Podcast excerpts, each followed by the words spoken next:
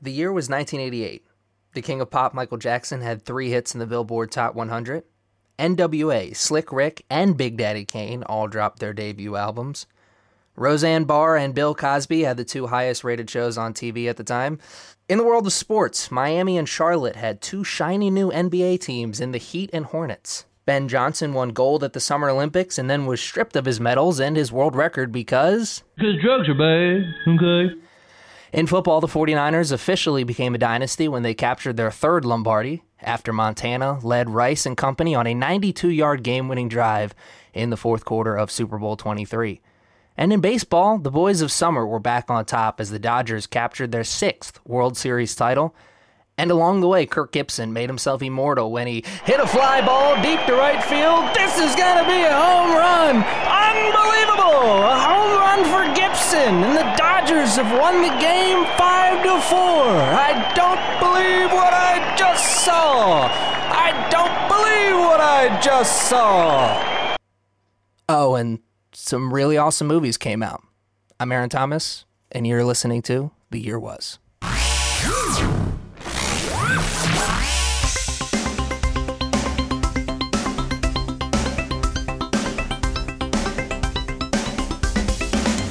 And we're back here for another episode. It is The Year Was, and I'm your host, Aaron Thomas, and we've got two people here in the basement with us. Jeff, of course. And Jeff, would you like to introduce a Sure. special guest? Of course, my beautiful, magnanimous, wonderful, smart, and talented wife, Kimberly Hans.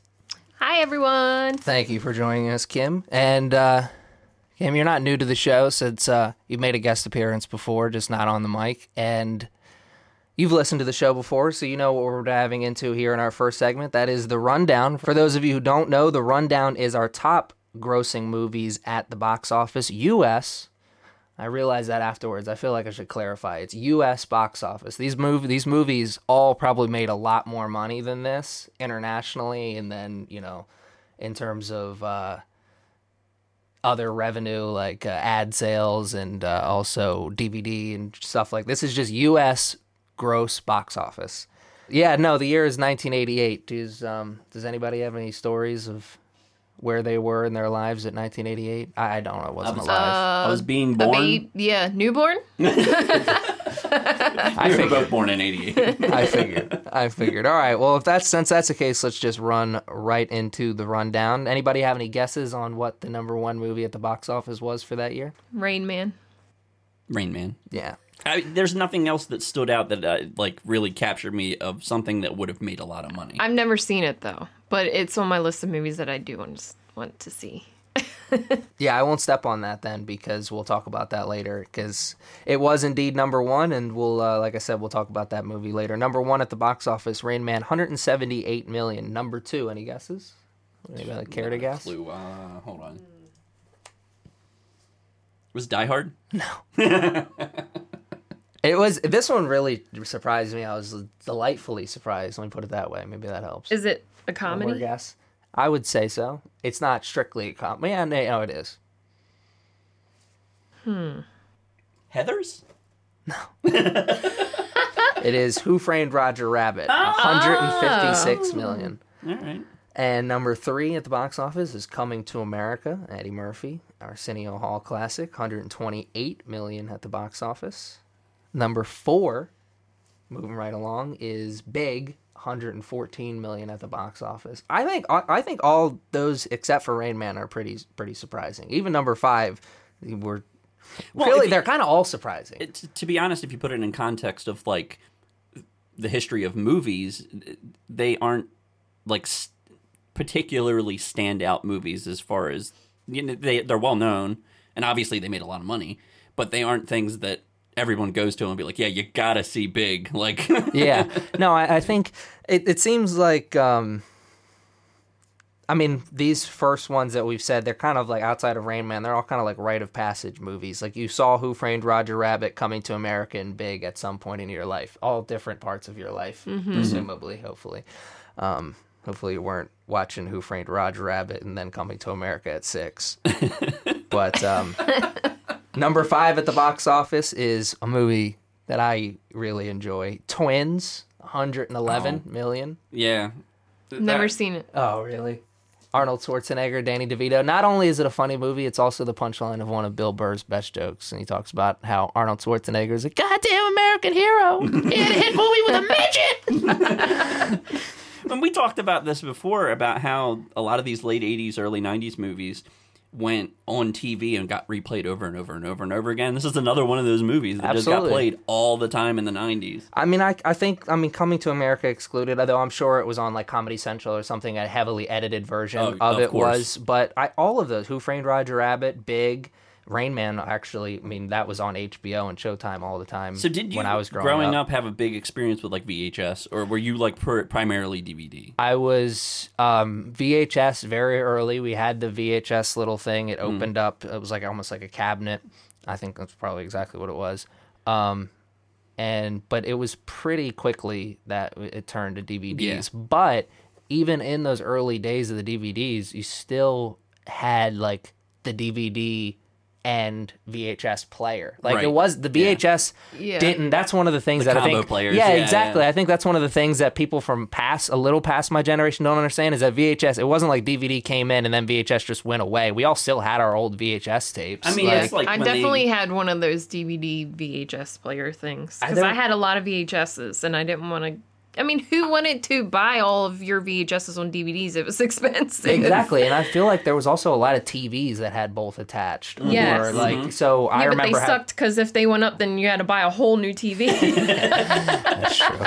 I mean, it's like the changeover from when they went to like um, HD, uh, when the DVDs to HD DVD versus Blu-ray, blah blah, all that stuff.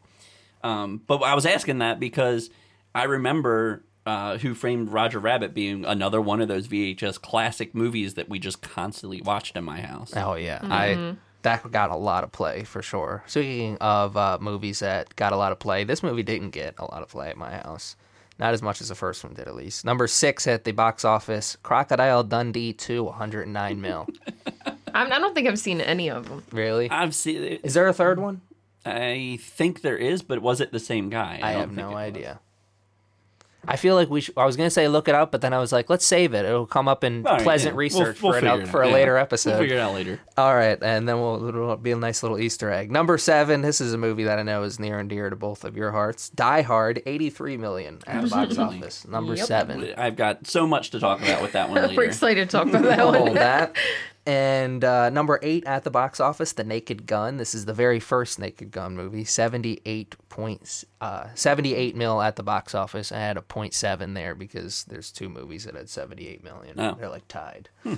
And uh, that other movie that had 78 mil, that's number nine. That's Cocktail. That's the second uh, Tom Hanks movie to be on this list. Jeff smiles at his wife. Is that is that peak No, no, no. looking Tom Hanks no, no. or Tom Tom Cruise. Cruise for you? No, no, no. Oh. I, I like that movie. Like I- I do too. It's a pretty good movie, and I I've tried to seen get it. him that. to see it a bunch of times, and it's like I scroll over it a bunch of times, and I'm like, you want to watch Cocktail? And she's like, Nah.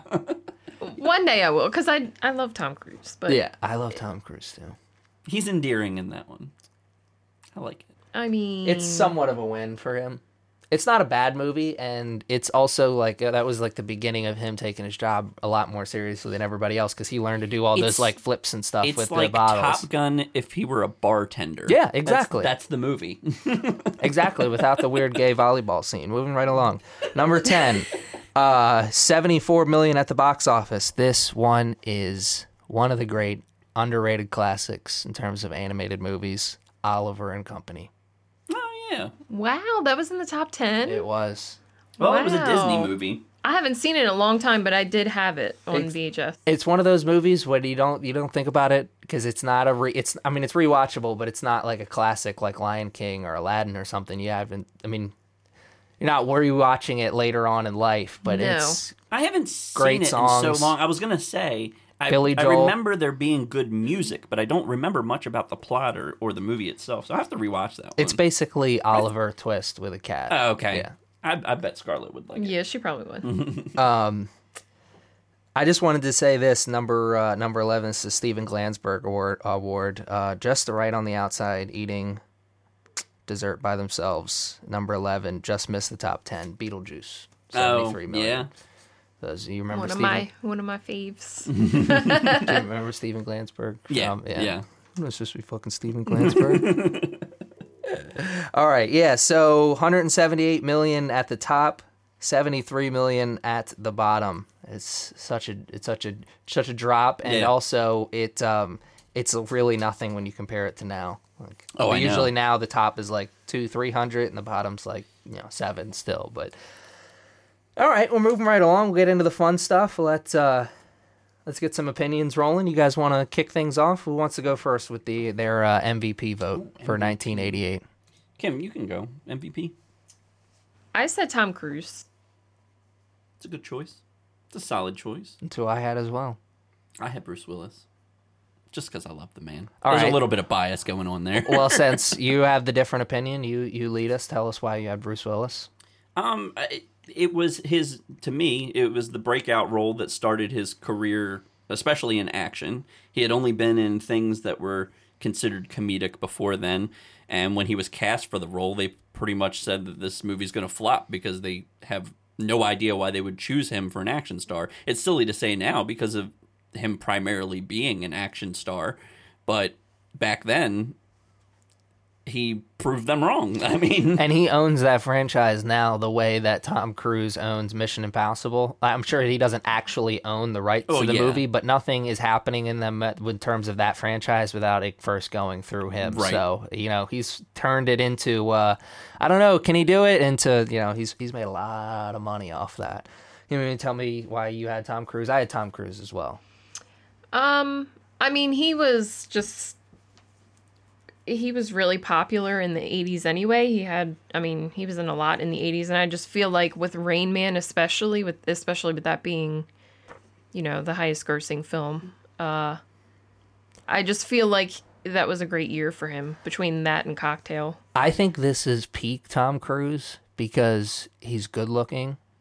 He's because that's that's one of the things that kind of gets under under underlooked is because he's I mean not that he's aged poorly but like he's not. Still oh no, I still think he's hot. Oh, you do really? Okay, maybe, maybe that's just a guy's opinion then because like he, here he's really fucking good looking here. no, back in the 80s day. he definitely was. Well, I mean, yeah, look he was at, really um, good looking, and he's making. Sorry, I just want to finish the point. He's makes he's making great movies at the time, and no one knew how fucking weird he was. This is all like pre Nicole Kidman. This is pre jumping on the couch. This is pre going back and forth with Matt Lauer. Like, Yeah. It makes me sad that he's like kind of crazy. Because I mean, you watch him in movies and you forget about that Well, I because mean, he's, so great. The thing is, yes, he, he belongs to uh, what is essentially a insane cult, but he also is very humble and Yeah. kind He to is, people. yeah. That's I- that's funny that you say that because I was gonna piggyback with it, and then like I find it even harder to dislike him because you hear all these stories of like Tom Cruise runs to the set every morning and he does it because he just fucking loves his job. It's like that's awesome. Yeah, Plus, he does all like he does a lot of his own stunts. yeah, it's super cool. That'll never not be cool to me. I mean, He's going to space. I'm He's not going to doing that. Oh, yeah, I'm definitely not doing that. Um, I mean, I have a lot of respect for a lot of actors, but I have a lot of respect for an actor who does a lot of their own stunts, especially at his age. Yeah, I mean, the man still runs, Yeah. runs, and runs. And breaks his ankle and keeps going. Like I said, uh, yeah, I'm not gonna do that. I would never do that, but good on you, mate. Um, honorable mentions: I had Jodie Foster in The Accused, Dustin Hoffman also in Rain Man, Gene Hackman, Mississippi Burning, and Eddie Murphy Coming to America. I guess if you say Eddie Murphy, kind of give to give Arsenio Hall his due cre- Oh, yeah. credit Yeah, as well yeah. because it's a it's a total dance there. But I have Tom Cruise as well. The, his performance in Rain Man, his I mean, no disrespect towards Dustin Hoffman but he he stole Tom Cruise's Oscar there. He should have won. Uh, he has to be dislikable in the beginning, but by the end of that hour and a half to hour forty five, you, have, to love him, by the end of the movie, and he absolutely takes it away. My favorite part in the movie is a girl he's arguing with a woman. says, You're taking advantage of us. You're taking advantage of your brother. Raymond, am I taking advantage of you? Yes. Shut up, Raymond. uh, all right, rookie of the year. Moving right along. Um, I'll start off here. My rookie of the year I had was Alec Baldwin, and this is what I want to read you guys here. This is what he had listed for his movies that he was in in uh, 1988. She's having a baby, Beetlejuice, Married to the Mob, Working Girl, and Talk Radio, and those are all of his first. I think he had two other listed Prior you to know, that. Prior to that, but all of those were, you know, pretty much his first uh, big jobs. And I don't think I knew that. Yeah, I mean, Beetlejuice, obviously everyone knows that one, but Married to the Mob, Working Girl, those are all two. Those are two uh, pretty successful. Well, it's funny though because the- a lot of people forget that he was in Beetlejuice because he looks so different than Oh, he yeah. does now. He's like it's like Alec Baldwin ate Alec Baldwin. Yeah. now. I don't mean that to be rude. I mean it happens to all of us. We all blow up, but he just is so skinny. You're right. He's so He skinny was in so that movie. skinny and yeah. then the glasses and yeah. It Yeah. does. It looks like a different person. Um, so that's all I had for rookie of the year, just because I, I had a, I had a tough one with this one. Anybody else? I had uh I had actually Bruce Willis for this one only because going along with what Jeff said, he was I mean he was in things but nothing that was like super popular and with Die Hard being his first action film I, it really just kick started his career. So that's why I went with Mr. Brucey. I had Alan Rickman, and that's because I love the story of of this being his first major movie role, and he was what in his forties when he did it. Yeah. He had done stage plays in London, and uh, he had done episodic series stuff where he was in a couple episodes of something here, there, and everywhere, and then got cast as the villain for this, and it, I mean, th- his history writes itself, but it's so strange we're talking about this today that his career seems so short because he started in his 40s and now he has passed. So it just seems like he was, you know, gone before we knew it. Yeah, but still one of those guys who pu- put in a lot of work throughout his career. And, uh, you know, the further along that we go with the show, I'm sure we'll talk about Alan Rickman more and more because he, you know, he was here for a short period of time in terms of working, but uh, he did a lot of great movies. Um, I'll just let or address the elephant in the room. I didn't even think about that because I don't really care for Die Hard. I don't Okay. hate the movie, but it's not like I just I never think of that as one of my favorite movies. Or I mean, it's rewatchable if I'm on and I'm not really doing anything. Like I, I'll keep it on or watch a scene here or there. But it, it's just I would never say it's one of my favorite movies. Well, it's funny because prior to being with Jeff, I had never seen it. My parents didn't watch it. I never, uh, believe it or not, as much TV as I watched, I never saw it on TV, so I never watched it. I knew what it was, but I never watched it.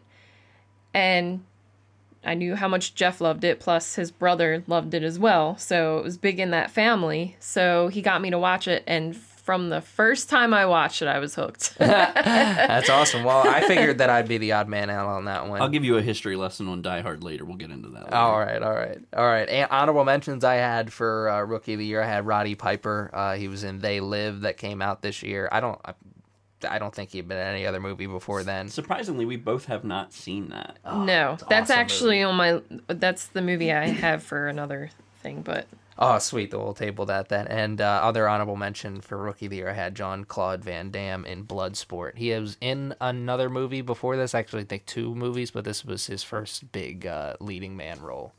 And I love Bloodsport.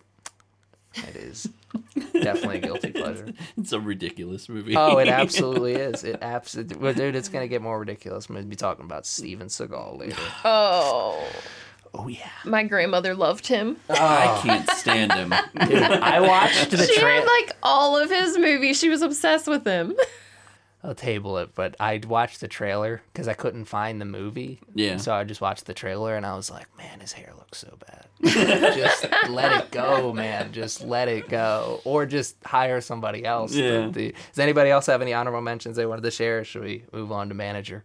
Uh, we can go to manager. All right, manager of the year. This is um, this one was a really tough one. I went with Robert Zemeckis, who was the director for Who Framed Roger Rabbit, and the reason I did that is because I just can't imagine making a movie like this, particularly at that time. Probably be a little bit easier now in terms of green screen and what you can do with effects that I don't even know about.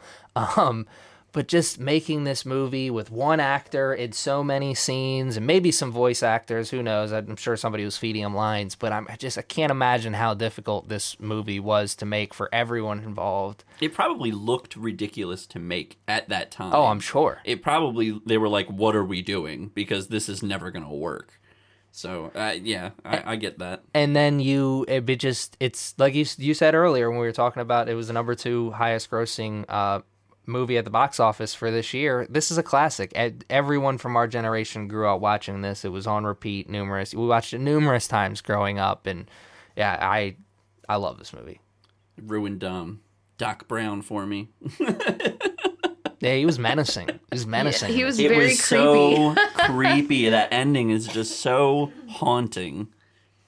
I love it. Did you guys you know it's based on a book? Yeah. Yeah. I think we talked about that in Yeah. another episode. Okay. Um. All right. Any everybody else? Directors of the I, year. I didn't have anyone. It was hard for me to pick. I went with Barry Levinson for Rain Man Yeah. because you can't have a great orchestra without a great conductor, and I just feel like whatever he did to get those performances. I mean, you can give all the credit to the actors as much as you want, but without having a great team and a great director, you don't get those performances. Yeah, for real. Baltimore stand up. John Landis, I had as an honorable mention here. Coming to America, Tim Burton, uh, Beetlejuice, John Carpenter, They Live, and uh, speaking of Baltimore, John Waters, Hairspray. Honorable mention. Shout out to him as well. Anybody else got uh, some ones they'd like to share? It was uh, a stacked year. I mean, it was like you said, Kim. It was really tough. Yeah, it really to make was. there. Um, personal favorite. Who wants to share their personal favorite? You go first. I already talked about it. Who Framed Roger Rabbit? Okay. It's my personal favorite. It, it's honestly, if I was to go on a island and I could only take five movies, that would definitely make the cut. I, I've seen this movie probably more than any other movie. I haven't. It's one of my it all-time years, favorite movies. so I need to rewatch it. But I just I remember it being very good. I remember rewatching it over and over on VHS. Um, We have a friend who's obsessed with it. we Um, do. yeah. Lauren. Shout out, shout out to Lauren Weber if you listen to this. Hopefully she is. Please She- listen. Yeah, she's What, got like um, collectibles and everything.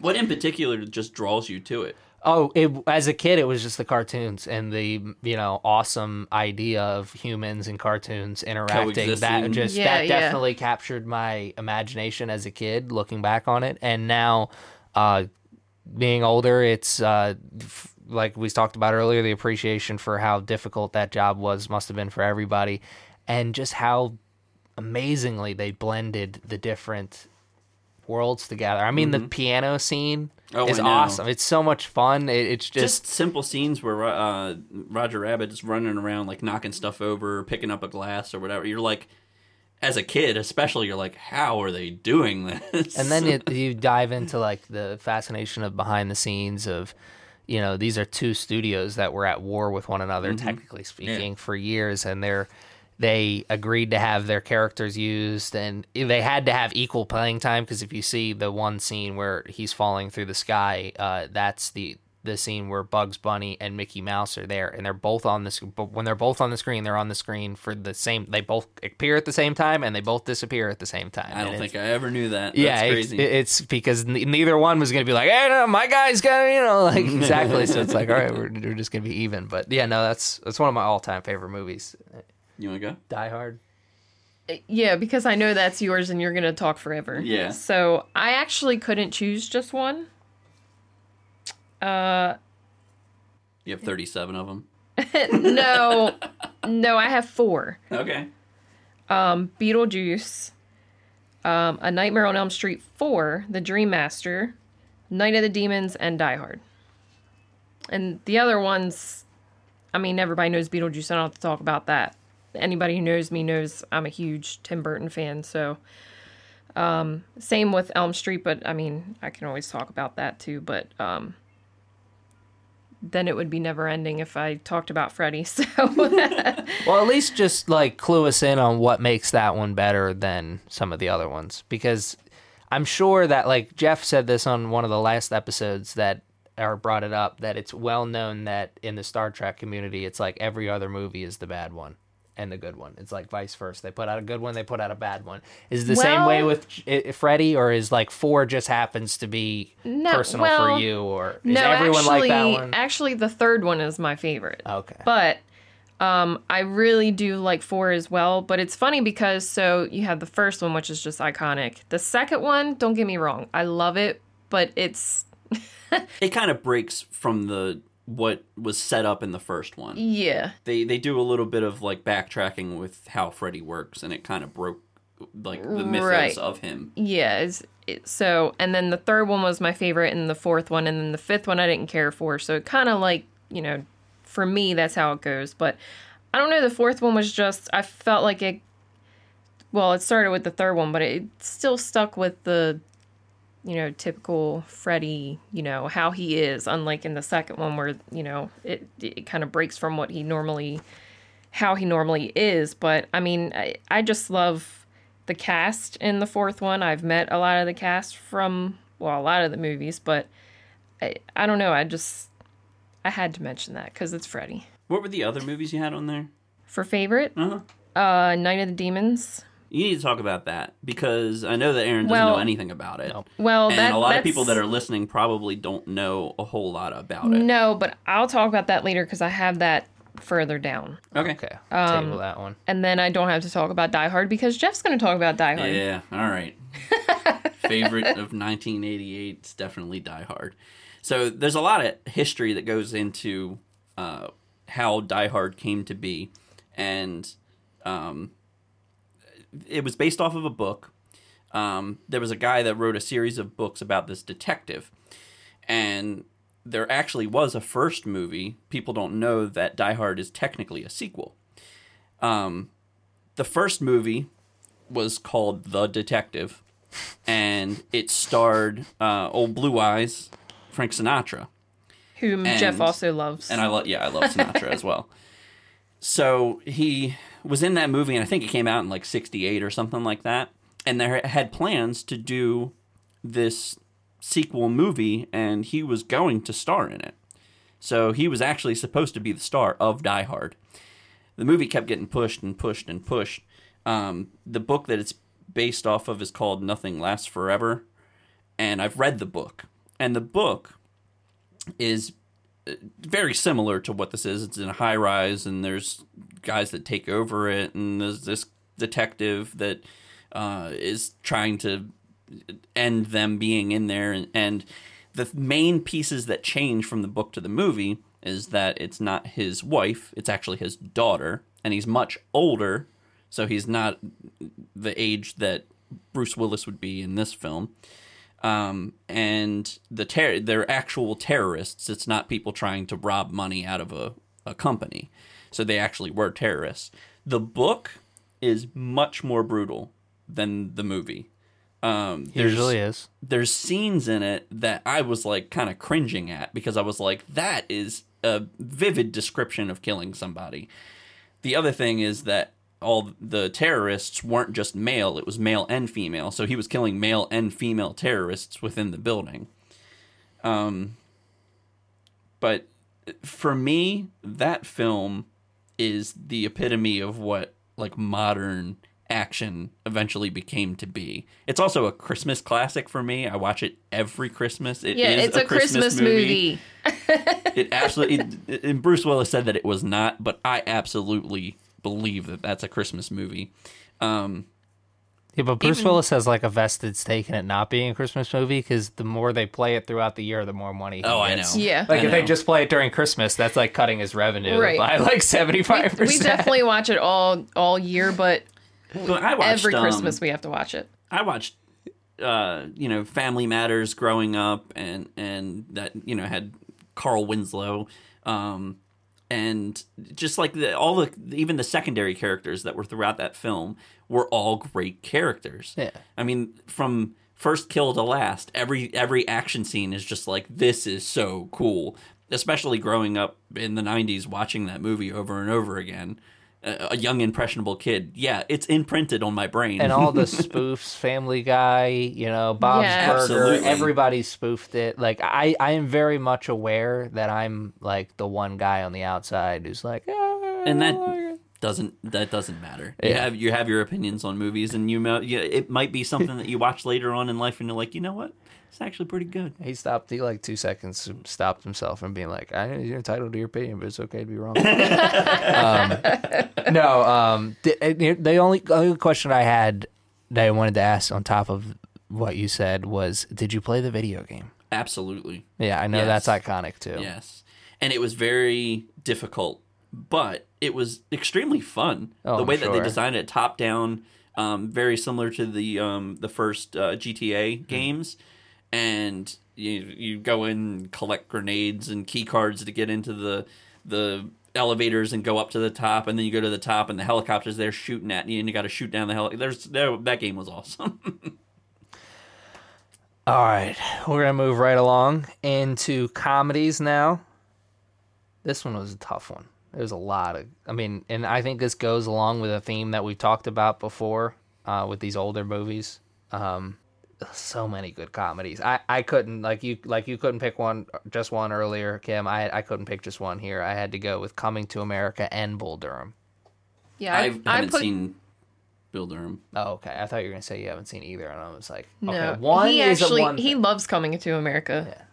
I think Coming to America is fuck one you! of it's one of the most quotable movies of all time. Absolutely.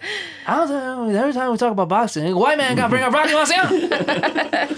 I put uh, Coming to America, but only because, it, I mean, obviously it's a classic, but I actually haven't seen a lot of comedies from '88. So I don't think I have either. All right, cool. Well, you guys can get your pen and pencils ready because I'll just like run off the ones that I love from this. And uh, but yeah, no, coming to America, you're totally right. It's one of the most quotable. Um, my dad and I, going growing up, went back and forth all the time on the one line where um, it was uh, what Eddie Murphy tells the guy. He tells the manager about the football game that happens, and Yeah. the manager just looks at him and he's like, "You better stay off them drugs." you know, just that was like anytime one of us like stumbled over something or like said something stupid, we be like, "You better stay off those drugs." Like it just, it's one of the best movies. And then young, young Samuel L. Jackson. Oh yeah, He's the robber. Yep. Yeah.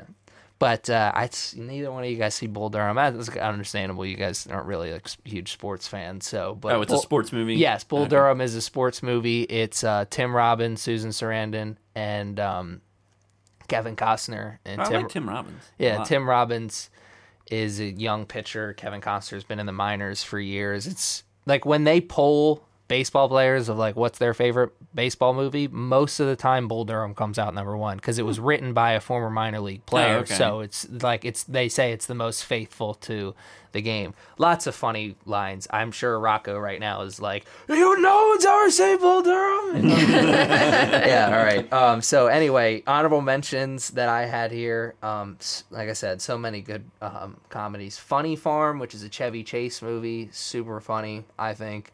Uh, Married to the Mob is another funny movie. Um, Dirty Rotten Scoundrels.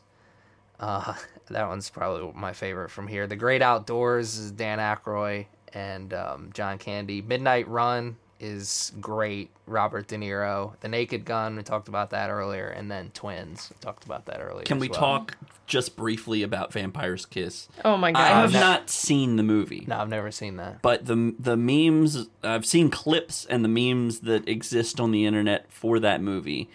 The, uh, have you ever seen the scene where he's like yelling out the alphabet to his therapist? Probably.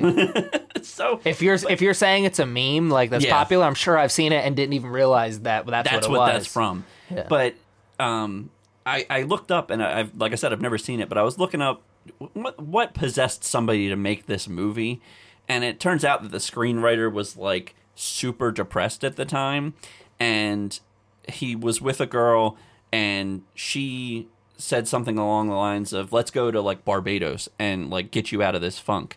And so they go to Barbados and he was still being down in, in the dumps and she's like I'm going back to New York. You need to write a screenplay and get this out or whatever.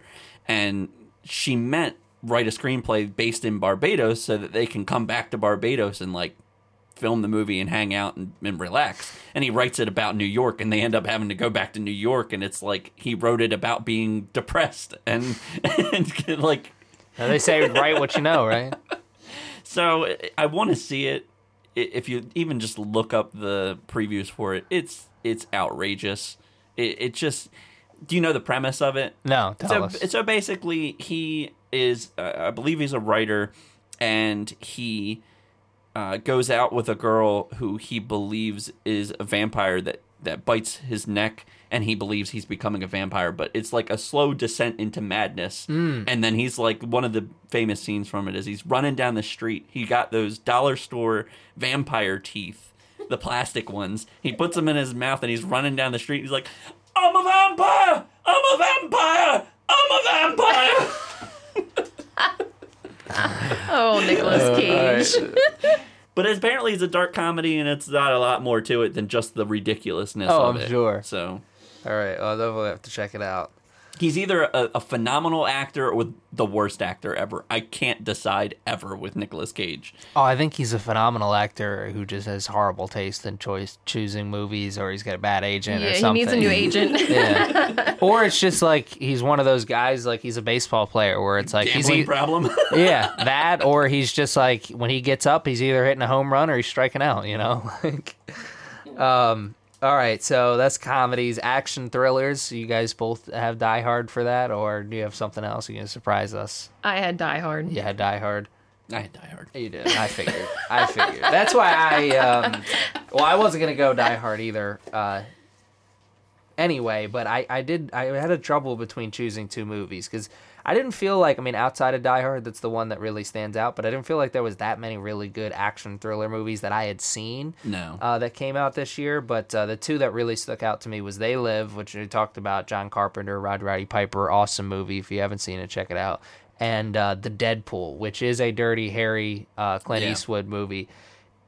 I love that movie. I think that was one of those ones where my dad was like, as soon as he could, was like, "Watch this movie. I love this movie. Here, he kills a bunch of people." I haven't seen too much uh, of Clint Eastwood's like earlier stuff. Um, we had just in the past year or two saw a movie that he did that came out in the '90s, and it was a quite quite a long movie, but it, I was impressed. It was like a really good, solid movie. So I'm interested to see more of his earlier stuff. Yeah, I love I love Clint Eastwood. I, I I'm kind of like you. I haven't seen that much of his older stuff, but I've seen a lot of Unforgiven was that what it was? I think that's what Western. it was called. Yeah, that was really good. Yeah, it is a really long movie. Um, I'm, but I'm like, yeah, I haven't seen a lot of his older stuff, but I've seen pretty much most of his stuff that he's directed and most of his stuff that's come out in the more recent years. Uh, a couple other uh, movies I just wanted to mention here, my honorable mentions, uh, was these are like so bad they're good movies. Th- th- That's what I felt like there was more. And Dead Pool, the the Dead Pool is kind of one of those movies. It's Yeah. not a great movie, but it's like he kills a bunch of people and he kills them in like ridiculous ways, so it, it, it's entertaining. But another one is Alien Nation. Do you guys remember that Will Smith Netflix movie called Bright that came out? Where it Yeah. was like Oh yeah, mixture? yeah. I swear to God, they ripped that movie 100% off Alien Nation because that's what the premise of this movie is for the most part. Huh. aliens come to Earth and they have this quarantine period of like I think it's 3 or 4 years and now they start mingling with our society and it takes place many years after they've been mingling and one of there's a a cop and he tears up with one of the aliens. I can't remember what they call the aliens in the movie, but it, it's literally pretty much the same movie, except Bright looks a hell of a lot better because this came out in 1988. Yeah. But I like seeing this movie just because James Caan is literally just. Um, what's his face? What's his character in The Godfather? See, he's literally Sonny with an alien. Oh, okay. Like he's Sonny and he's a cop now and he's got an alien partner. Like he's a dick, womanizer. Like um, Bloodsport, I already talked about that one. Jean-Claude Van Damme, so good it's bad. Colors, which is a uh, Robert Duvall and Sean Penn movie, where Robert Duvall is a grizzled veteran cop and Sean Penn is his like young up and coming Oh, yeah. shoot first kind of Uh-huh. guy. It's uh yeah, so bad it's good. One part where Robert Duvall's like, You're nothing but a gangster. You're just like these thugs on the street. and it's like they break it down so much too. It's like they're killing each other over red and blue. It's like I'm I'm sure those are the colors, but it's a little bit more complicated than that, I'm sure.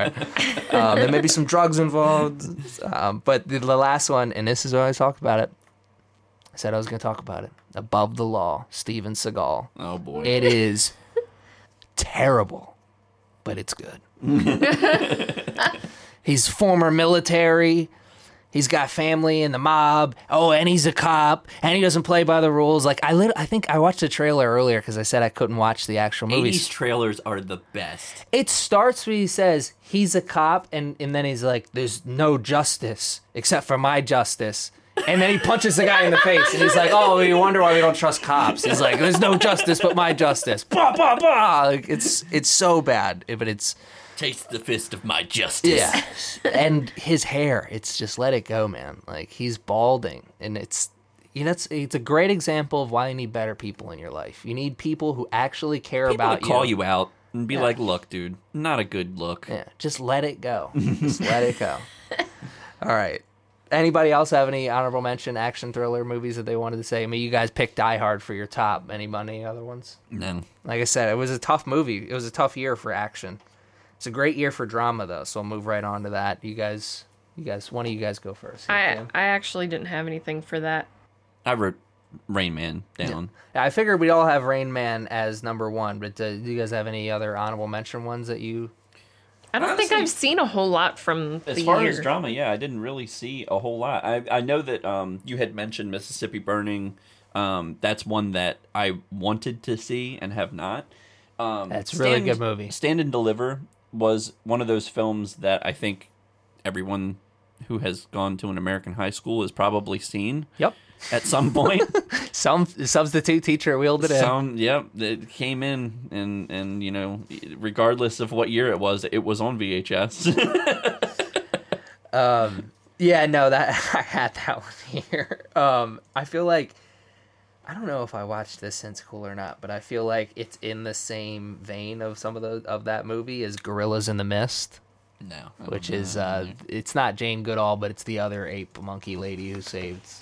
Oh, a bunch of African apes. It was Sigourney Weaver is the woman who plays the movie, but I feel like that's one of those movies that uh, you saw somewhere, like either summer camp or something. I just I remember, I know I've seen it, but I don't remember where. Would we? I mean, it's I can't. It's kind of listed as a drama. Would we call a cocktail a drama? I I wouldn't, and I didn't have it listed here. I mean, I, I like the movie, but yeah, I, I don't I don't really think. what it's would a you drama. consider it? Since I haven't seen it. I think it's. I mean, I guess it is a drama. I mean, it is like it's a It's a- coming of age story It's to a romance. yeah to a certain degree. I mean, he's not really coming of age. He's Yeah. realizing that he's not Yeah. going anywhere. But then, yeah, but yeah, I don't, I don't know. I, I guess it is a drama. Some of the other movies I had, you mentioned Mississippi Burning. Tequila Sunrise is another movie that I had here. Um, it's a pretty good movie.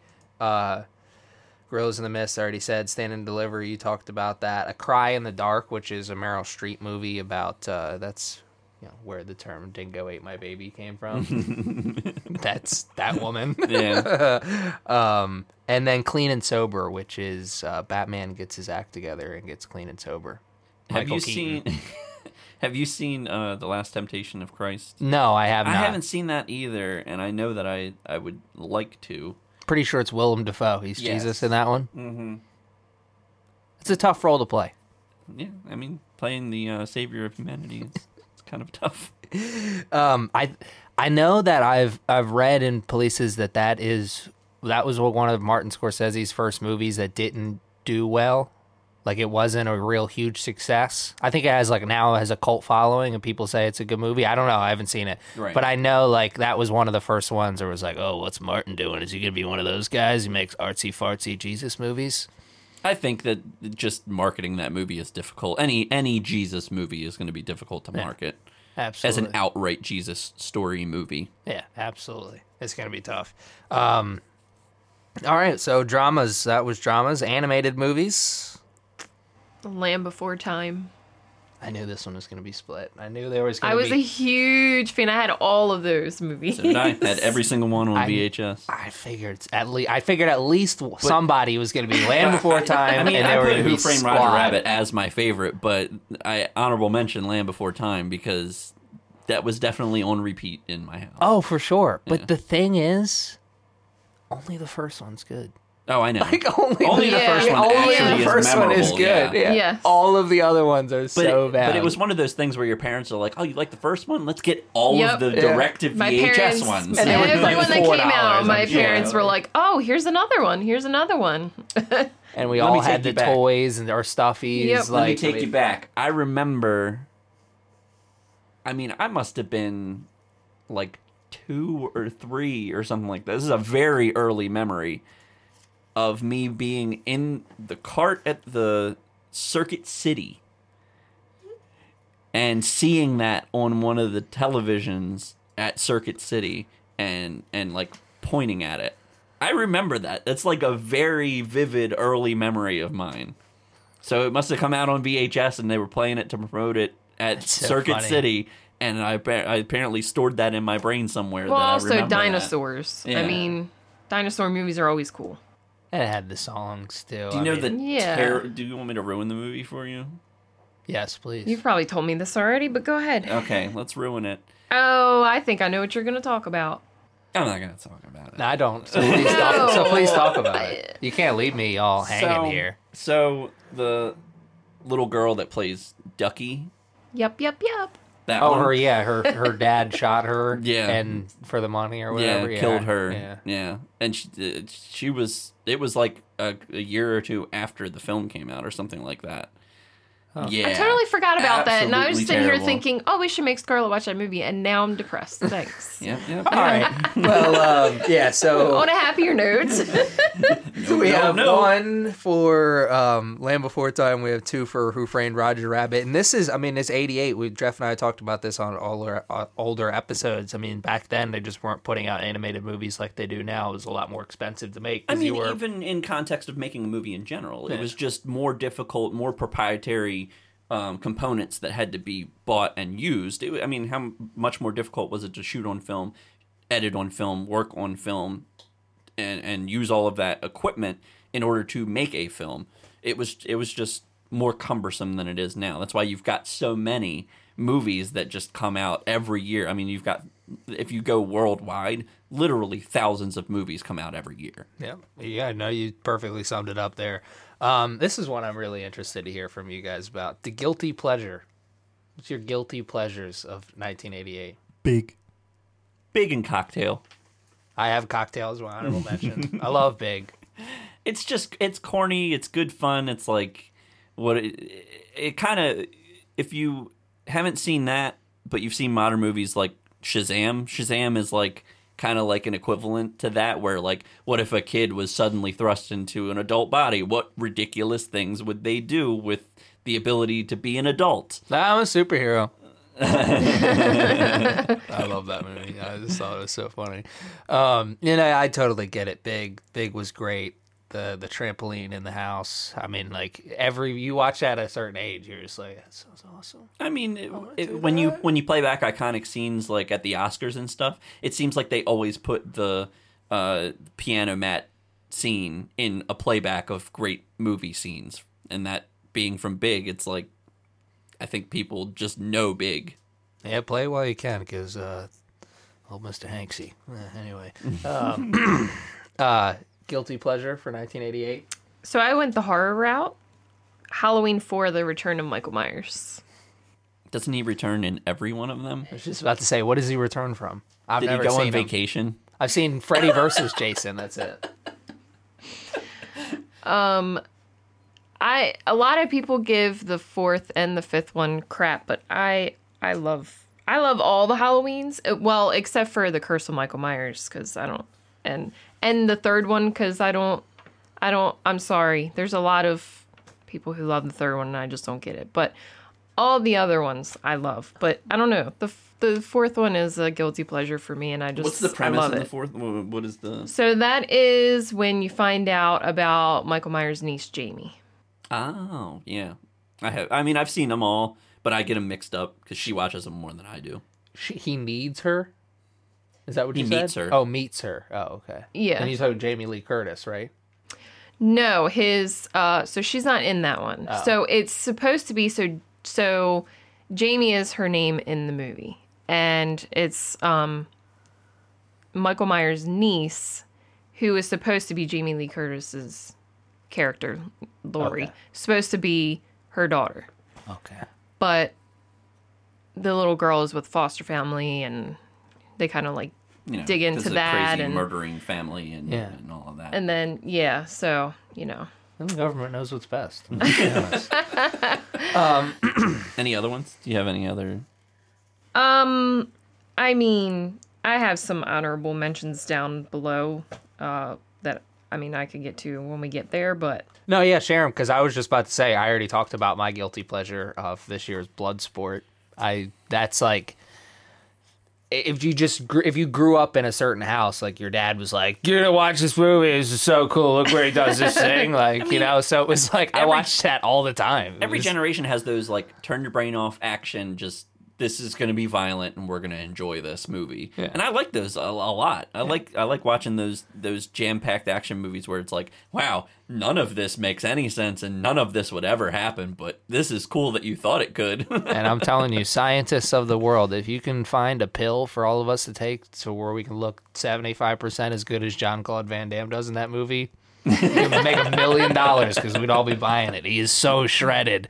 But uh, so, what are your uh, I honorable mean, mentions? um, so I mean, these are guilty pleasures, but also uh, favorites. But um, Child's Play, the first Child's Play movie came out. Figured somebody was going to bring that one up. I saw that one. Well, uh, the director Tom Holland, I'm a big fan of because I'm a big fan of Fright Night, and he had done Fright Night prior to doing Child's Play. So and Tom Holland's is he's a genuinely cool guy on the internet. he's like amazing. he's very good to his fans. Just that's a clarification was on the internet. well, I don't. I mean, I've, Yeah. I've never met him in person. Have you? Have we met him? we've We never haven't met him, but he remember I did get that video because I have Oh, a Fright yeah. Night group on Facebook. That's how obsessed Plug I it, am with plug it, Kim. Welcome to Fright Night. Dot dot for real on Facebook. Join. We're so fun. Um, no, and uh, he's actually in the group. Um, he doesn't. He used to actually. He used to like comment on stuff and reply, but he doesn't anymore. But um, you know, he's a busy man, I guess. no, somebody actually Somebody tag him. Somebody actually recently, I think it was last year, uh, went to a horror convention, met him, mentioned me in the group, and that's awesome. recorded him giving a shout out to me, and it like totally made me cry. Oh my god, that is so that is so cool. Um, That's an amazing thing about horror movies to me. Like I'm so like on the outside of that that it's. I mean, it's just like anything else. It's just such a. It's a community, you know. Like, I mean, so, I'm, I'm on the outside of it too, but I get to peek into that world and, and be a part of it because I'm I'm in the group as well. I'm not very active in it because I don't really have anything to add or, or say or, or I'm not researching it or anything like that. But a lot of people will share art or uh, something fun or you know little quizzes or, or things like Just that Just even talk about specific scenes. and and it's it's very active. Uh, the horror community is a very welcoming and fun community to be a part of.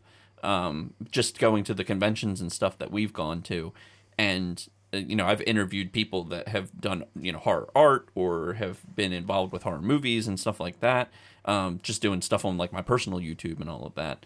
Uh, but yeah, it's it's like you said, it's like every other thing where you, you don't really realize it, but they're a huge community. There's a lot of people that follow this stuff. Yeah, it reminds me a lot of. I mean, it's obviously completely different. It reminds me a lot of the wrestling community. Oh, yeah. it's like where Oh, you don't yeah. realize until you like dive full in. It's like wow, there is a shit ton of people really into this. Um, but all right, so Child's Play. What are some of your other ones that you have listed? Well, speaking of Fright Night, uh, the second one came out in '88, and I, I'll admit, um, I like the second one, but I'm not. A, I never really was a huge fan of it, just because I love the first one so much. It, it's hard for me to watch the second one and still love it as much, but um, I do like it. I do think that it's good, and uh, they actually came out with a Fright Night documentary recently, and they talked. You know, they went in to a lot of detail of making that movie, um, and it gave me a lot more respect for that movie. I love stuff like that. Those those movies, if you always a want to watch like great practical effects, that those two movies are really great. The first one in particular, but the second one's great as well. But the practical effects within those, and especially if you get a chance to watch the documentary about all of it, it's it's really eye opening to like filmmaking, especially horror filmmaking in that time frame. I'm Right. sure one day I'll watch it. I'll get a girlfriend and she'll be into it. I put I also put Pumpkinhead, which is kind of funny because um, I have a friend who who loves Pumpkinhead, and uh, I had actually never seen it until uh, when did I watch that, babe? Like two months ago or so. It wasn't long ago. I know you you had me get it for you not that long ago. and I loved it. Like it was so cheesy, but I loved the idea of it because um What's the premise? I don't even know what it's about to be honest. so basically it's this demon that uh you can arise to like kill people for you. Oh, So uh, this father, he's a um, single parent who has a young son, and he owns like a like a shop, um, and a bunch of young kids are like on vacation, and they come to the shop to get supplies and all that. Oh, and God. they Okay. run they they while they're waiting um for whatever they were getting they had like dirt bikes and stuff and they're like on the other side of the store there was like mountains and just a bunch of dirt roads and all and they were riding their dirt, their dirt bikes and they hit the kid and they end up killing him so the dad goes to this witch lady who can make this pumpkin head demon rise up and he basically did that so that way he would kill the kids who killed his son weren't for those meddling kids. And then it But all it was- goes downhill from there. It was good. Like it was cheesy, but I I love cheesy horror anyway. But I just Is that another I- one with like a lot of practical effects and stuff? And Well, I mean, yeah, because Pumpkinhead in itself. Yeah. But I mean, Especially was that 88. puppeted? Was it a, a puppet, or um, was it a man in a suit, or was it both? It's probably a little Probably bit of both. yeah, I Your close-up shots like, are probably. Yeah, yeah, yeah.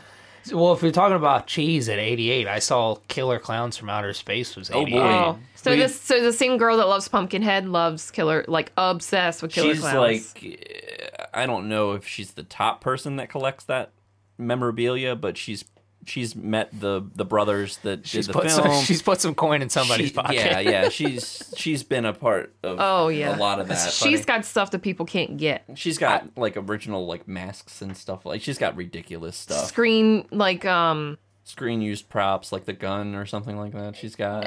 and the a jacket that um she's the jacket is something that would like somebody on set wore or something Yeah, she's got a lot of stuff. and stuff. so she got it for really cheap on ebay and i think the person who had it didn't realize what they had and she snagged it up real quick and oh yeah she's got some pretty cool stuff That movie for me just stands out because I saw it, not the whole thing, but I just saw like in, you know a snippet of you know a scene or something at the right age where it was scary. I probably was like four or five, and it's just Uh-huh. always been implanted to my mind. So I just remember like oh, I was was scared of that at definitely one point. cheese. Yeah, exactly. I'm- so if I would have saw it like four or five years later, I'd Yeah. been like, what the hell is this? This is but like I was like, oh, well i never saw it until a few years ago and it's because of amber why i saw it but mostly because i don't like clowns. I am terrified of clowns I don't like clowns. but but see these clowns although they are kind of creepy to me but it, the movie is so like cheesy that they're not really that scary to me so i can actually watch it. You guys who know the clown at White Marsh White, White Marsh Mall? yeah yeah, I remember one time I was, was in high school and I was walking around and my buddy and I we were with some girls and the clown just came up to one of the girls and I was like, What the fuck? and the girl was like, No, it's my grandmother. I was like, Dude, give somebody a Oh, shout out, bro. Like that's so weird because I went to um. clown just then- comes over. I'm like, what the hell? then I I knew her brother then because I I knew a guy that that was his grandmother. I, I went to Civil Air Patrol with a guy that that was his grandmother. That's so weird. Yeah, it's so small. I mean, that's not surprising. It's a small world. I mean, that's Yeah. it's not the closest mall. anytime we went to the mall i'd walk past her like this Yep. she just She was the sweetest lady. she was so I'm sure sweet and I, was. I feel bad for being afraid of her but i don't do clowns No. All right. Um, I have two more. All right. One I won't talk about, and that's Who Framed Roger Rabbit, and that's just because obviously we all love that movie. But the other one I have to talk about is um, Is it a Mac mo- and me? no, no, no. Um, is it's a movie called Ghost House. Ah, yep. So this was an Italian horror film that was overdubbed with English, so it's totally terrible. Oh, Now, there is a story behind this movie. So when I was younger, I, I've always loved horror movies ever since I was little. Even if they scared me, I would I would have nightmares, but then the next day I'd watch it again anyway. I just didn't care. I don't understand that at all. That's torture. So this movie was one of those movies that would terrify me. Now, if you watched it now, you'd be like, why the hell did this scare you? Because we recently watched it. I found it's a very low budget, hard movie to find, okay? She We didn't know the name of it. No, I'm getting there. We found it, watched it recently. It's so bad. But anyway, so when I was a kid, m- m- so I, f- I think my uncle had it because my uncle had like all these weird like movies stored away and in when he lived with my grandmother and I would just find them and I would watch them. Well, somehow it ended up at our house. And I used to watch it and I'd have nightmares and my mom, like if my parents went away, my brother like went to the store or something, my brother was watching me, she would hide the movie and say, Don't let her watch this movie. and I would still find it and I would watch it. So for years, and I remembered, I couldn't remember what the movie was called, but I remembered what the VHS front and back looked like because you remember the VHS covers, they had very descriptive pictures on the back. Yeah. And I remember being freaked out by these images, okay? So fast forward to many many years and now it was probably what it was when i was still modeling it was probably like was five or so five or so years, years ago, ago, yeah. so I, i'm waiting for to to do my photo shoot and i'm sitting in a chair and i was you know bored so i had my phone out and i was looking on i believe it was ebay. I was on there looking for something. Don't ask me what i was looking for but it had nothing to do with this movie. For some reason and I had searched for this movie for years. I even went in Suncoast when it was in the mall, try to describe uh, the movie from what I could remember to we did, the we guys went in several there. times and, right, and tried to describe it, And they're they like, always have looked no at me like I had. Yeah, they always looked at me like I had 10 heads and they knew like everything about every movie. So that place. so as I'm browsing eBay, I see the VHS cover. I freaked out. Of course, How much was it? If you don't mind me asking. Well, I didn't buy it, but Okay. I was excited because then I finally found the name of the movie. You can screenshot, yeah. There you go. So I was like, oh, and that's what it's called? Ghost Town. It's like so generic, right? Of course. So I, you know, ended up looking it up and remembering in my head what it was about. And when we were at a horror convention a few years back, there's a lot of people there that sell, like, they make DVDs of like low budget films and stuff. So they take the VHS and they boot them onto, Onto a a DVD. DVD. Yeah, so and it they has sell the 'em same for VHS cheap. quality on a DVD. Right. Is that legal? I don't know. Probably Must not. Oh, you well, Unless we're not giving the- names, so. yeah, well, and I was just thinking Well- it must be because I can't imagine the festival could be held somewhat liable if they're allowing those people. Right. To Well, they're an individual there. company, and I think that they probably license these low budget movies for that fact that they can get Yeah, the and licensing. they sell or 'em- there's some kind of loophole. They sell them for Right, like yeah. three, four, five dollars. Like they're cheap. So this one, it was like two dollars or something. I was like, I saw. We were just browsing through the movies, and I saw it, and I was like, It was like This in is a that corner too. movie. It was like she noticed the corner of it, and it was like this blue color, and she's like, "Oh, You were meant to have that movie. yes, I should have grabbed it because we have it somewhere. But anyway, so we So watched it, and it's bad. But I figured out after watching it why I was so afraid of it. It is about a house that's haunted by this little girl who has a demon clown doll. And this clown, so okay, that's as probably cheesy the start of it all. as cheesy as this movie is, this clown doll is so scary. I don't care who It you are, creepy. this doll is creepy. That's how they get you. So I Gotta had have to, something that stands out. I had to mention that movie because it is such a story like through my whole life with this movie and I really believe that's why I'm afraid of clowns now, but Oh no, I'm sure it is. I'm sure it is. you go talk to Dr. Melfi, The Sopranos. oh, that's funny. I wonder. Like, we need to find out. You need to find out who the director is and see if they're on Twitter and like t- go just cut out that little sound bit and then send it to him. And he's like, "Oh, somebody watched it. It made it to America." Like, it was terrible, but hey, but it did its job. It gave me nightmares. So. Exactly.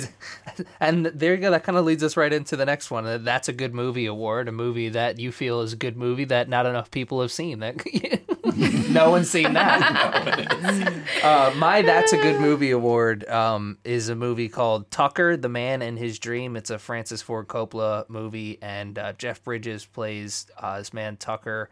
I can't remember his last name um, but it's uh, about a Preston Tucker. There, I have it written down. Uh, Jeff Bridges' movie about Preston Tucker, who was a car designer in the late '40s, and uh, General Motors, and those people ran him out of business. I mean, you you name names that I'm like, oh, that sounds like a great combination of people. So yeah, exactly. Sounds good.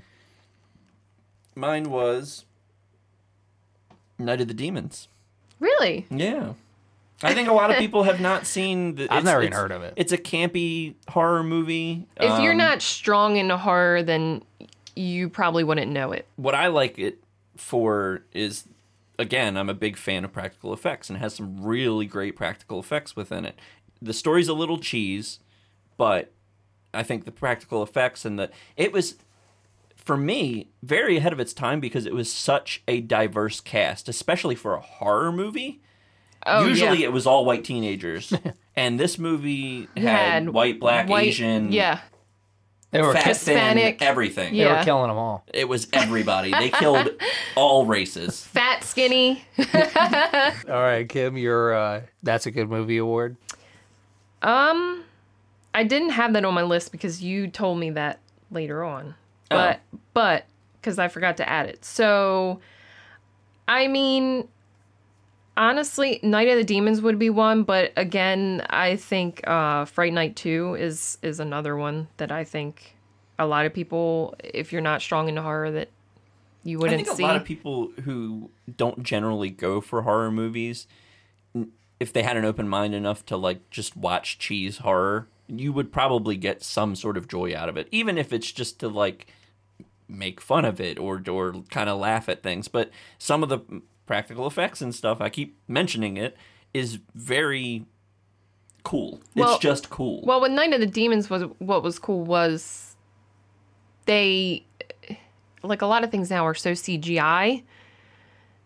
Back then I loved that they just makeup. Everything was makeup and the makeup effects that they had in Night of the Demons was awesome. Like just the transformation of Angela. I mean, Yeah, she's. uh, If you see the cover of the film, is it the cover? Yeah. she's on it.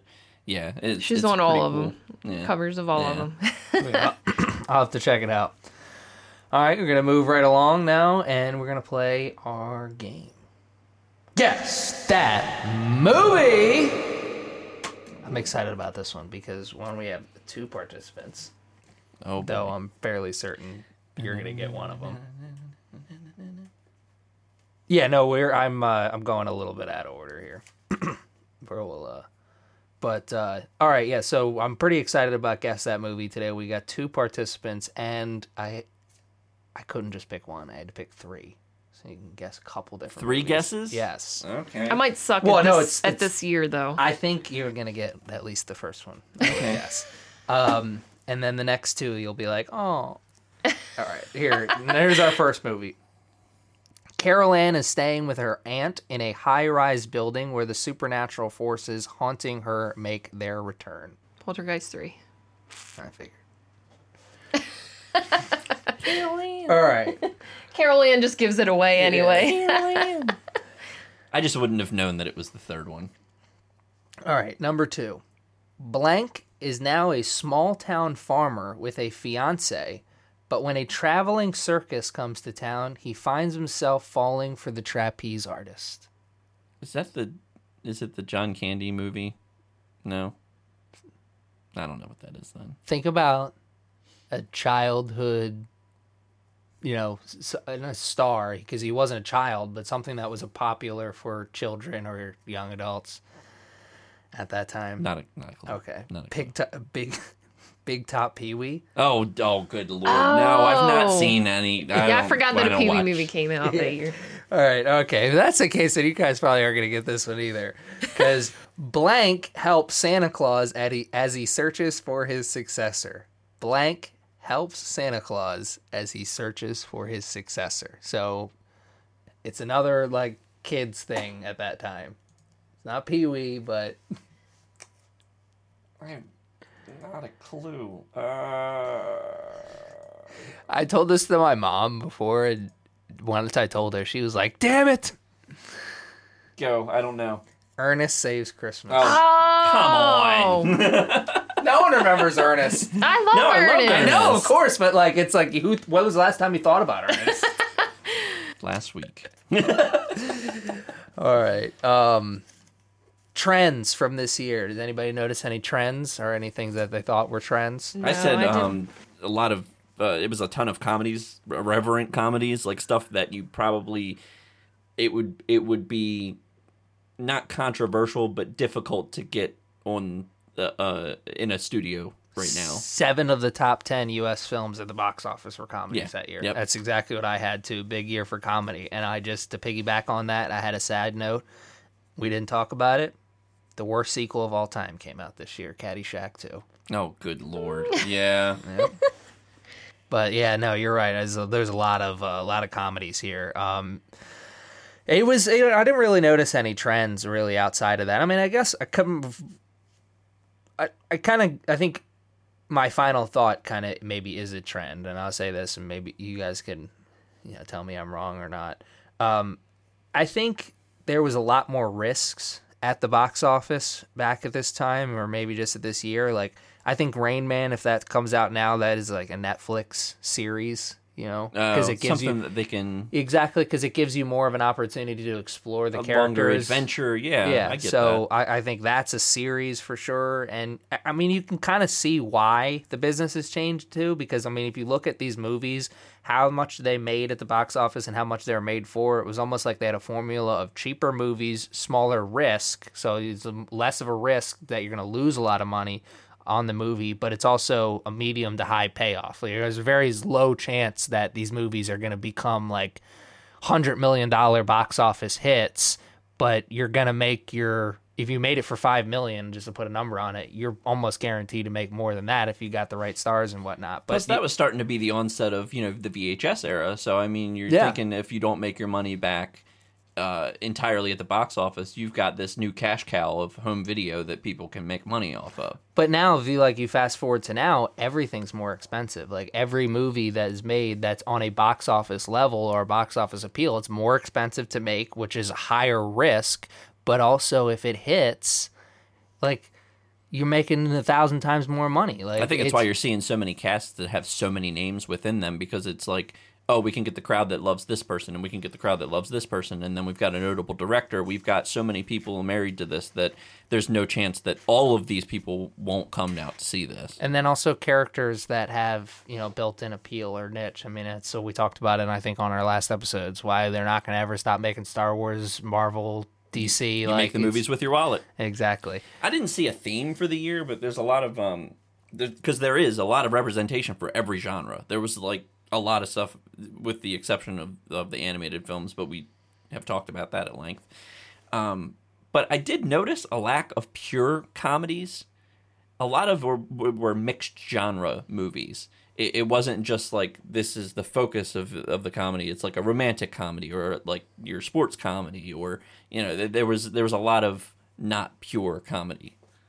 Yeah, no, you're that's it's a good observation. I think you're right, and I think that was probably done in terms of a cross appeal. You Right. like you're thinking you're going to get the guy in here because it's going to be funny, but it's also got something else for his date, or you know, Right. like as, it, I think we talked about this at a later episode too. Is one of the things you notice with these movies is that you notice how much movies going going to the movies was you know ingrained into dating and like Oh, you yeah. just went to the movies a lot more you know and then it i mean we're talking this is what pre pg-13 era yeah so you're talking about um, movies that were less geared towards families and it was more geared towards the couple. Yeah. and that was the thing. And i think that stems from earlier on when you're talking about drive-in movie theaters it was the date thing. It was a date night. You go out to see the movie because you're going to be smooching in the car.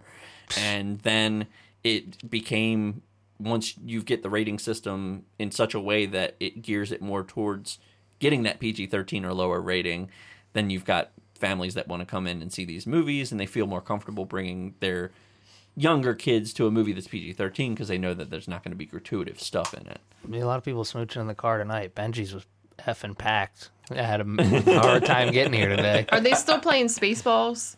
I don't know. I didn't see. and what Star I didn't- Wars? I didn't, see what was uh, on Last the weekend they they were playing um Spaceballs and and Star Wars, which is hilarious. Yeah. But my dad said he was like, "You should have seen the line for that movie," and I'm Oh. like, "Cause who wouldn't want to see either one of those at the drive-in?" exactly. And who doesn't want to get out of the house at this point? Yeah, exactly. All right, uh, Kim. Do you have any final thoughts on 1988? Um, I was just going to. I wanted to say for uh, the movie that I haven't seen that I want, I would want to see, that's where the They Live comes in because I've always wanted to see that. I just haven't seen that. It's an awesome movie. And then for um I have my pick for horror movie of the year. Oh, to- totally. I didn't even think about that because I don't.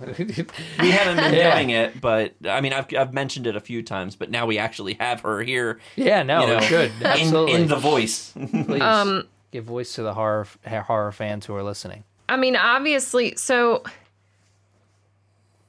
I didn't put this one, but I- see what Jeff has because he knows me. um, they have Beetlejuice classified as a horror, but I didn't put it because although it is, It's the I mean, honestly, it probably me. is my favorite movie from the year, but it's more, it's a comedy. It's not horror to me. So my pick for horror, I did put Night of the Demons.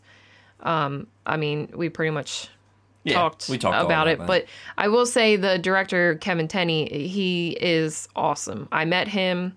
He did a movie before Night Demons. It was I think the year before, um, called Witchboard, which Jeff's mom that's loves. my mom's favorite movie. Like, and it's super cheese. And it's got um, what was her name? That was um, she dated the guy. Her, her name was like Tawny something. She dated the guy from Whitesnake, and she, she was, always the- in their videos. She was in the music videos. She was like real It was hot. that chick. I'm already joking. Yeah. Yeah, she was the star in in that movie. It's it's about a Ouija board that goes rogue. It was like one of the first like horror Ouija board movies. Yeah, and she becomes obsessed with it, and then you know she becomes But there's a character possessed. in there that is like, if you ever watch it, absolute classic, hilarious, short-lived character, but fantastic. She's like a um a clairvoyant or whatever, and she comes in and she's like, uh, what is she? She says, uh, "TTFN, ta-ta for now." Yeah, Like, that's- that's TTFN, her yeah. His mom says that all the time, and then Like a there's stoner chick. It's so funny. the Asian guy. I can't remember what his name is, but um, the the hammer part. We gotta show that to Aaron because it's freaking Oh, hilarious. Yeah. They, they work in construction and, and you know stuff gets moved around because like the thing's haunting them or whatever and he's I missing his hammer. hammer. And and he like chucks it at him and it, it, it's yeah it, it, It's we're a not giving it you have to see yeah, it's movie a whole story behind. it's hilarious We'll tell you wh- when we're done, but it's funny. But no, um, I mean Kevin's awesome. He's uh, there's also a Night of Demons group that's on Facebook that I'm a part of. I'm not like in, I don't run it, but I'm I'm in it, and um, Colleen is the girl that runs it, and uh, she's awesome, and she's And we've met him. she's a huge fan of the movie, and and Kevin's very active in that group. He's very active on Facebook in general. Um, I mean he he's awesome to his fans. He's he's hilarious. you've got the picture with him that's the prom pose picture It was his idea too.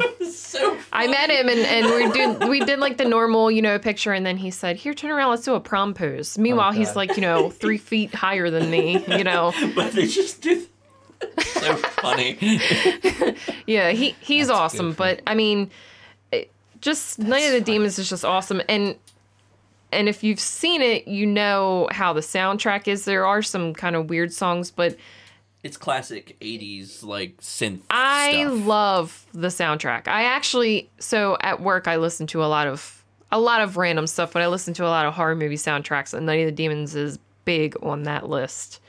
How do your coworkers feel about that? Does that I keep it out? down low, but, but you know, It's like just screaming sounds Occasionally. coming over there. so the girl next to me, who's you know, she's a great friend of mine anyway, Allie. Uh, she she knows me, and yeah, and sometimes like, so there's a uh, real quick, just just since we're on this topic, there's a Friday Thirteenth song from one of the Friday Friday Thirteenth movies. It's actually from the third one. The theme song to that is kind of like really weird, and it almost sounds like it's like like an alien movie almost. And sometimes she'll hear it over there and she'll be like, Are you listening to like an alien song? I'm like, Nope, it's just Friday 13th. but I'll change it if it's bothering you. But I, I no, I keep it down low. But yeah, I, I just, I love the movie. Just, it does. I'll have to play it for you. It really does. But no, I mean, just what we talked about. Kevin's great. The soundtrack's great. It's quotable too. Like if you watch the movie, you will be quoting it. There, there are definitely some great lines in it. Oh yeah, y- you would definitely love it, oh, especially sure. Stooge. Stooge's Classic, like bro, Fat, like, yeah, bro like trying to get the girl eat a bowl of fuck. That, that's his famous line. He's awesome. But yeah, that that's my pick. I could go on and on about it, but yeah, I love that movie. Ah. Well, that's a good way to end. Uh, thank you for joining us for uh, for this episode, Kim, and I hope you stick around for uh, some future episodes so we can uh, get some more horror movie picks from you. Definitely. It's a fun episode. That's 1988. Anybody got any uh, final points or Nah, things man, they want to add? I was I was born this year, so was uh, Die Hard, and that series is fantastic, and I'm I'm good going out with that. Yeah, and if that's not a sign, I don't know what is. We'll see you next time. Thanks Bye. for listening.